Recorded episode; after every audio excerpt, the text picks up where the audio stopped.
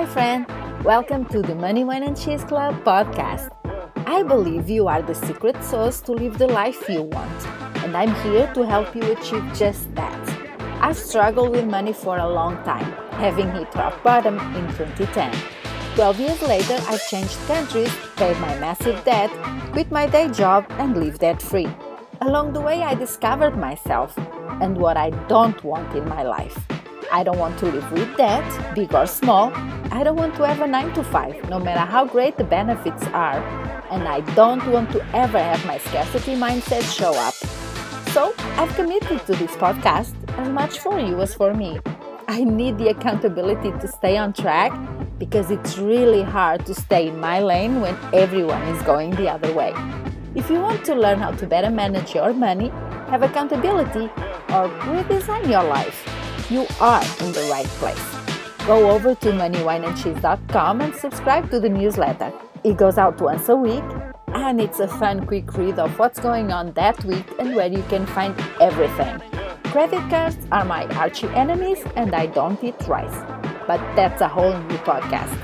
Hi and welcome. I'm Sarah and I want you to know that it's possible to create the life you want no matter your actual circumstances. I'm so grateful you are here. Let's get started. Hi, welcome or welcome back to the podcast. Lately, I've been talking a little bit on social media and on my blog about money goals that we shouldn't ignore when we achieve them. We're all about creating big goals, we're all about taking that extra step. But there's so much we can do to acknowledge everything that we're doing daily that we might not recognize as being, how can I put it, big enough that they will matter for our financial freedom. They do. Let's talk about that. Today we're going to talk about five things that we shouldn't ignore when we start budgeting. Budgeting doesn't come naturally to everyone. Certainly doesn't come naturally to me it has been a struggle. It's it's much better, and now not budgeting is more stressful for me than budgeting.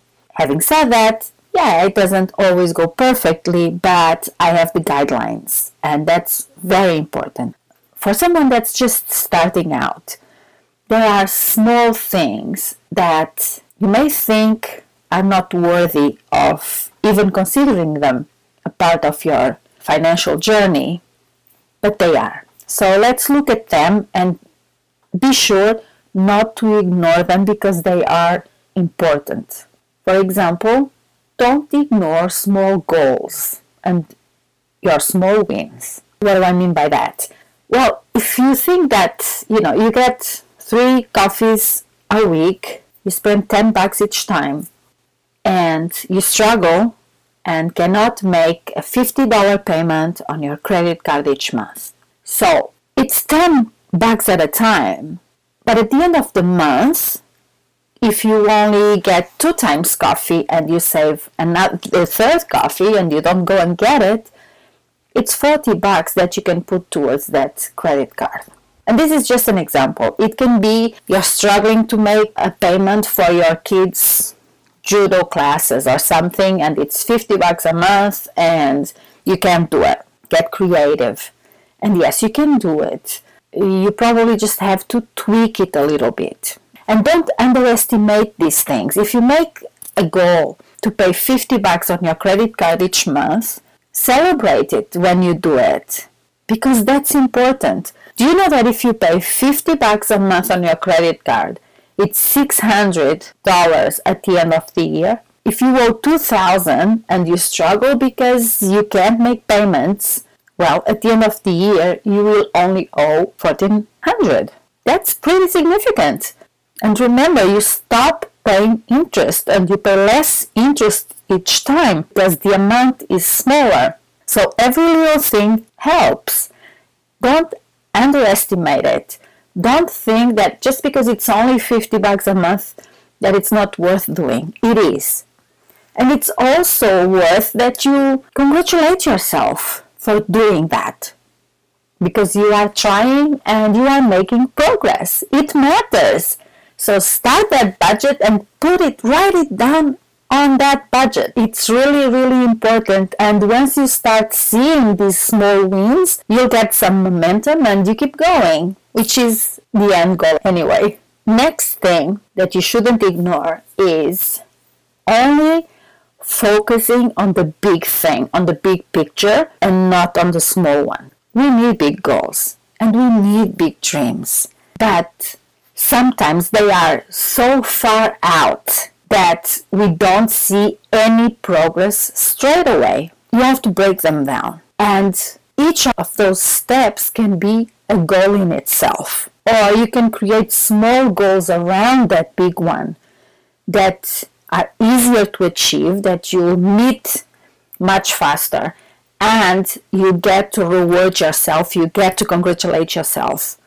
Because if all you see is the big picture, like if you are saving for retirement and you are only saving for retirement and retirement is 20 years away or 15 years away even it's so far out you don't see it and it can be very hard to stick to a goal like that. But if you have that goal and then you have a smaller goal of for example saving 300 bucks to go to a nice restaurant or to go on a weekend away, once you achieve that, because it's easier, because it's smaller, because it's not far out of reach as the retirement one, you feel more motivated and because you achieve that one and because you re- you reward yourself, sticking to the big goals is much easier. And I'm just naming these two, but it can be anything that's important to you because at the end of the day, you have to remember that we're always talking about personal finance.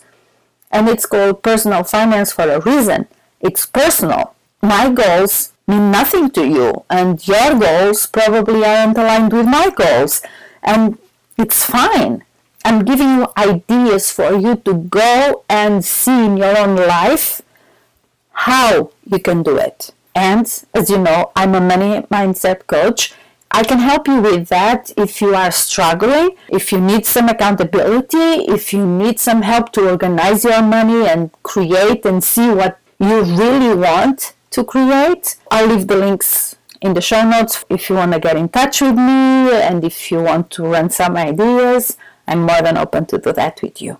Okay, so number three, accountability. This is a big one don't underestimate accountability and don't leave it out of the equation.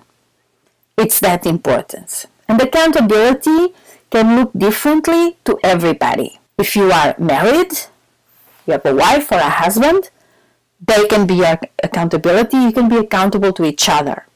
If you are in a committed relationship, can be your partner, or it can be things that you put in place, for example, having a personal financial meet every week, you know, a wine and cheese meet that you are with yourself, you have all your documents, you have all your goals written down, and you go through them and you see the progress you are making. You decide how you are going to reward yourself when you achieve them or you revise the plan if it's not working because it won't work the first time or even the second or the third. It takes time. It takes for a budget to start to work, like to be in place and to have the, the numbers kind of the way it, it really should be. It takes about three months. So don't be hard on yourself, but don't give up. Just keep going and and tweak it and make it resemble you, make it yours. It's not a, a cookie cutter, it's not one, one fits all. Okay, so number four of things not to ignore when you start budgeting dismissing your progress. Yes, not taking into account the progress you are making. Again, it might be small things or it might be big things. What matters is that they are aligned with what you want in life and they are going in that direction. You are making progress every day towards what you want. And yes, I talked about this on redesigning our lives, on creating a budget that's working for our life and for where we want it to go. Not just today, but tomorrow. It's very important that everything is aligned because then everything is going in the same direction. And that's really, really important when we're trying to implement something new in our lives. In this case, a budget, whatever it is. It really needs to be aligned because otherwise you're just going to be struggling and not seeing any progress and it's not good for you. And the number five thing that we shouldn't dismiss, that we shouldn't ignore when we are creating our budget, when we're, we're setting our goals, is to fall off the wagon and not get back on it. Okay? There are going to be bumps on the road. You're going to fall off the wagon, and it's okay. Life is going to happen no matter what. The only thing that you need to know for sure is that you are going to get back on track and start again and you start again as many times as you need to start again. The important thing is that you don't just give up. You know, just because you have a goal of saving $500 a month and this month the only thing you can do is save 100 doesn't mean you shouldn't even save that 100. It doesn't mean that you just get to say, oh, well, I'm not going to meet my goal, so who cares? Having a 100 is like having nothing. No, it's not and you know that. This is just fear talking. This is just you finding evidence that you are not capable of, which is not true, but it's what you keep telling yourself. So it's there, it's coming up because you tell yourself all the time that you can do it, that you're not capable, that you just aren't meant to budget. Whatever it is that you tell yourself, you're going to find evidence to prove that. Time you start telling yourself, I can do this and I'm going to do this. And it doesn't matter how many times I fall, I'm going to get up and start again and start again and start again, whatever it takes. I hope that this really, really helps you because it's little things like this that I keep reminding myself because yes, I need to remind myself all the time about this and because it's too easy to just let it all go and not worry about a budget and not worry about the tomorrow. but it's important that we do, especially if it's making our life easier. Because it's also cutting back on the decisions that you make. You know, once you have your budget, you don't have to clutter your mind with constantly making decisions. Should I spend this money on this? Do I have enough money to pay the rent? Do I have enough money for this? Do I have enough money for that? No, you have a budget, you know exactly where money is going, where money is coming from, how much is going where, and if you can afford it or not. Actually, you've already spent it on paper, so no more second guessing yourself. No more clouding your mind with all these thoughts. I hope you get to experience that because it really is freeing. It's this is the freedom. This is the real freedom that we can achieve. Thank you so much for being here. I do love having you here and if personal finance and money talks and mindset talks are something that you enjoy, that you want to learn more, please consider subscribing and please leave a review for the podcast. It means a lot to me. Thank you so much for being here, and I'll see you next time. Bye to thank you for choosing to spend this time with me. I hope you found this episode inspiring and that you'll be back. I'm here to help you get over those thoughts that keep telling you it's too late to change your life or create the life you want. I'm here to tell you it's possible and I'm here to help you do just that. Let's stay connected. You can find me on Instagram at the underscore Sarah underscore Fernandez. It will mean the world to me if you take the time to subscribe to the podcast so other amazing people can find us. I need to mention that I'm not a financial advisor. I share only my experiences and ideas on this podcast, and it's not to be taken as advice. I believe personal and life experiences are valuable and can help you see things in your own life from a different perspective. I'll be back next week. Until then, bye.